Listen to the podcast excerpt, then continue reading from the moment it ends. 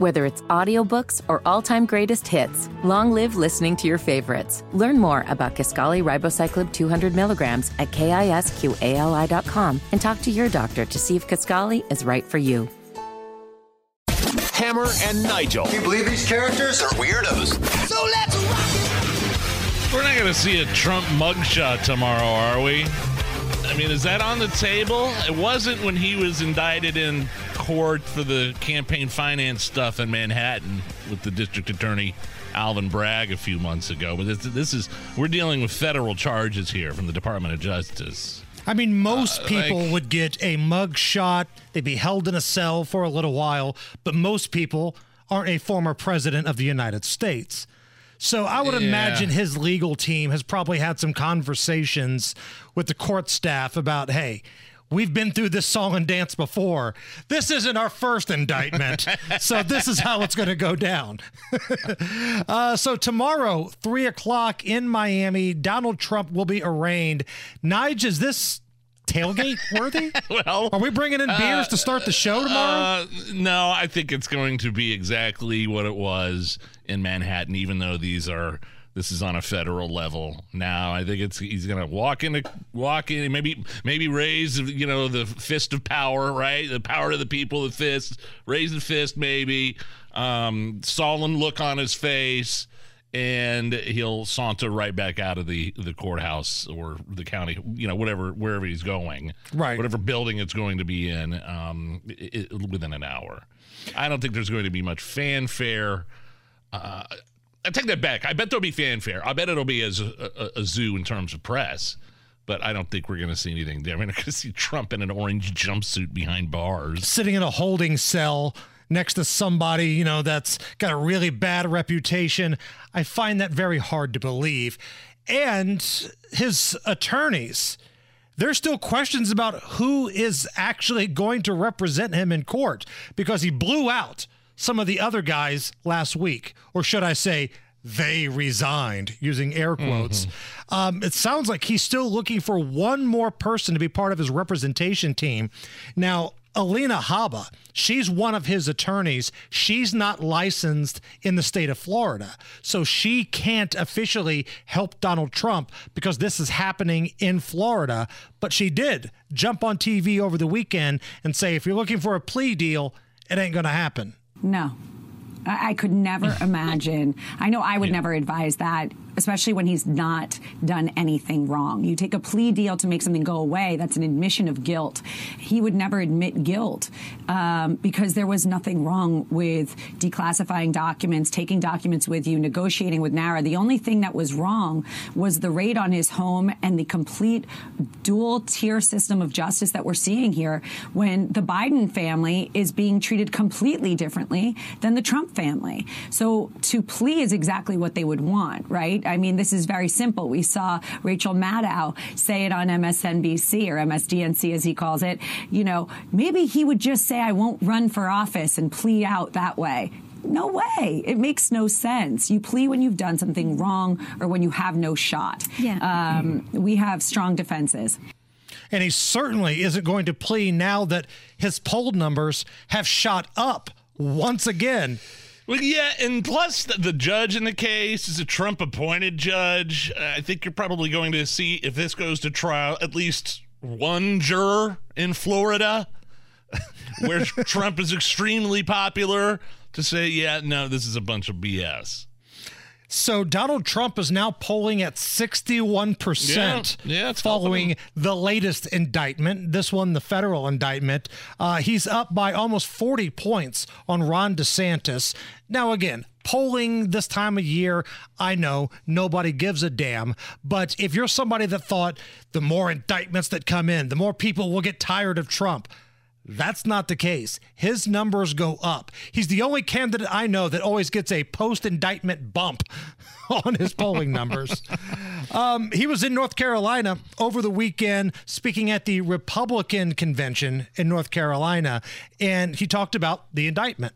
It's no coincidence they indicted me the very same day it was revealed that the FBI hid explosive evidence that Joe Biden took a $5 million illegal bribe from Ukraine. Now, This is done. I haven't read anything about it. This would have been the biggest story in history 10 years ago. Walter Cronkite would have reported it, and he was on the liberal side, to put it mildly, but he would have made this the biggest story.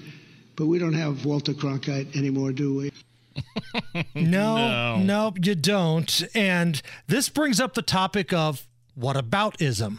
Rob and I talked about this earlier today on his show. And Nigel, one of the things I'm seeing more than anything else on social media is the folks that hate Donald Trump with the passion of a million fires. They're quick to say, all those Trumpers have is whataboutism, whataboutism.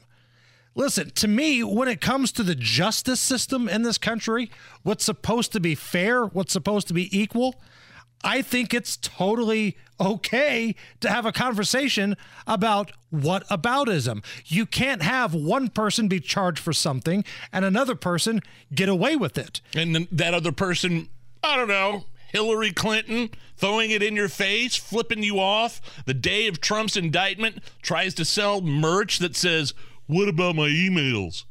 Which is, of course, referring to her gigantic corruption scandal where she deleted and destroyed servers and used hammers and bleach and totally the same thing that Donald Trump is accused of, except on a much more grander scale. And we haven't even got to the Bidens yet. There's an investigation going on with the Biden crime family that unless you listen to our program or you're a political junkie and you do your own research, you probably wouldn't even know existed at this point. So again, imagine you're watching a baseball game and Angel Hernandez is the home plate umpire, one of the worst umpires in baseball. And for your team, he's missing every single call. But for the other team, his strike zone for the pitcher is wide as a lake. You're probably going to say, now, wait a minute. This kind of sucks. This is not a fair field. Is that whataboutism? Because if it is, I think it's accurate. And I think it's accurate right now. True. If you want to have a fair justice system, then you need to have something happen to the other side because there's certainly stuff there. It's just going unchecked. Now, if the Department of Justice, Nige, came down tomorrow and said, you know what? We're going to indict Joe Biden too. I think a lot of people would be like, all right, I might not like what's happening to my favorite candidate, Donald Trump, but at least they're going after the other side. At least this is fair. But that's not what's happening. As you would say, you and your drugs. They're not going to do anything to Joe Biden. They've been investigating Hunter Biden, for God's sake, for 5 years, and they're not doing anything. That's what the senior legal analyst on CNN was talking about over the weekend. This is preposterous. This has been pending, according to our reporting at CNN, since 2018. Yeah. 5 years. And this, by the way, this investigation is not the laptop. This investigation is a tax issue. Did Hunter Biden declare his income? And a sort of obscure gun law. Did he possess a gun while he was addicted to drugs, which you're not allowed to do under federal law? Did he lie about that? But 5 years, I mean, that's a 5-week investigation. Somebody, and this spans the Trump administration and the Biden administration. Someone's got to make a call on this case. I don't know what is going on, but it's beyond anything I've seen before. You're saying that was a clip from Fox News? No, that was the legal analyst of CNN. Oh, okay. Well, dude, people were going on CNN and flaming them this weekend. Jim Jordan went on with Dana Bash talking about the Trump indictment. Will you be clear that no Americans should be violent?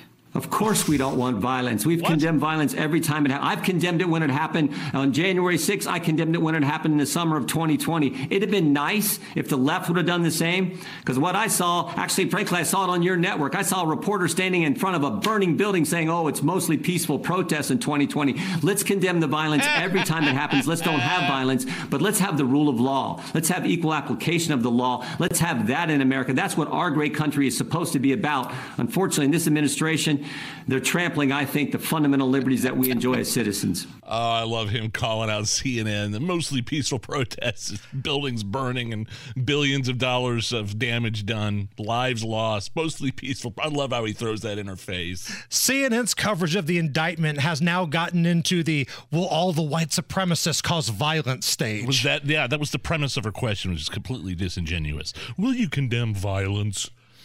No, I'm going to encourage it, you doof. That wasn't the only time that Dana Bash had her undies taken off and her backside spanked. Vivek Ramaswamy, he joined CNN over the weekend, and he delivered some heat, too. Due respect, I think it is shameful that I, as a competitor to President Trump in this race, have to ask questions that the media isn't asking. The job of the political media, if it has one job, is to hold the U.S. government accountable. Yes, we know that. And instead, we're doing the bidding. You're seeing the media doing the bidding of the U.S. government. No. Ask the question. Get to the bottom of what Biden told Garland and what Garland told Jack Smith. If the same shoe fit the other foot, you would not take their word at face value. Do not take their word now. Get to the bottom of it. Let's actually restore journalism in this country. That's what's actually missing is getting to the truth. Thank you. Okay. Thank you for that. We are absolutely asking these questions. Good. Sure you are. Sure you are. Rough weekend for Dana Bash. Going back to Trump, though, a certain somebody has some legal advice for Donald Trump. We mentioned earlier that he's still looking for some members of his legal team to represent him tomorrow.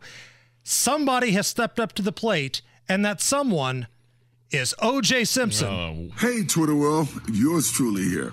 I'm going to share some advice that I got from some of the greatest legal minds of our generation, of my lifetime. F. Lee Bailey, Alan Dershowitz, Johnny Cochran, Bob Shapiro, the great Barry Scheck and Peter Neufeld.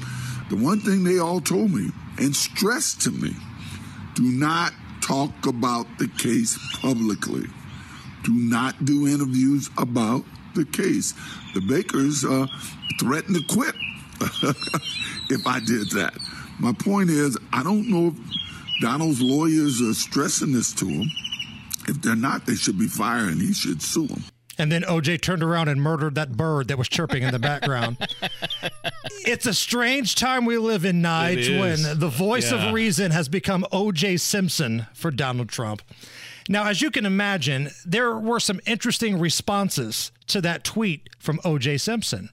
Here to read some actual responses on Twitter to O.J.'s post is our news anchor, Harrison Silcox. At Planet Demise. I thought the best advice you'd get from your legal team is don't do double murders. At NYY Recaps Derek, here's some better advice. Don't stab people. At Darren Ruff Forever, you can always count on OJ for cutting legal advice that slices through the defense. Killer advice. At Fred Erickson, maybe Trump should try on a small glove from a Mar-a-Lago gardener. At K-Wom is dope.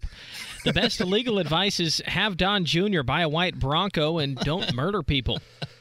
That seemed to be the theme of the responses to OJ's legal advice. Killer advice from OJ.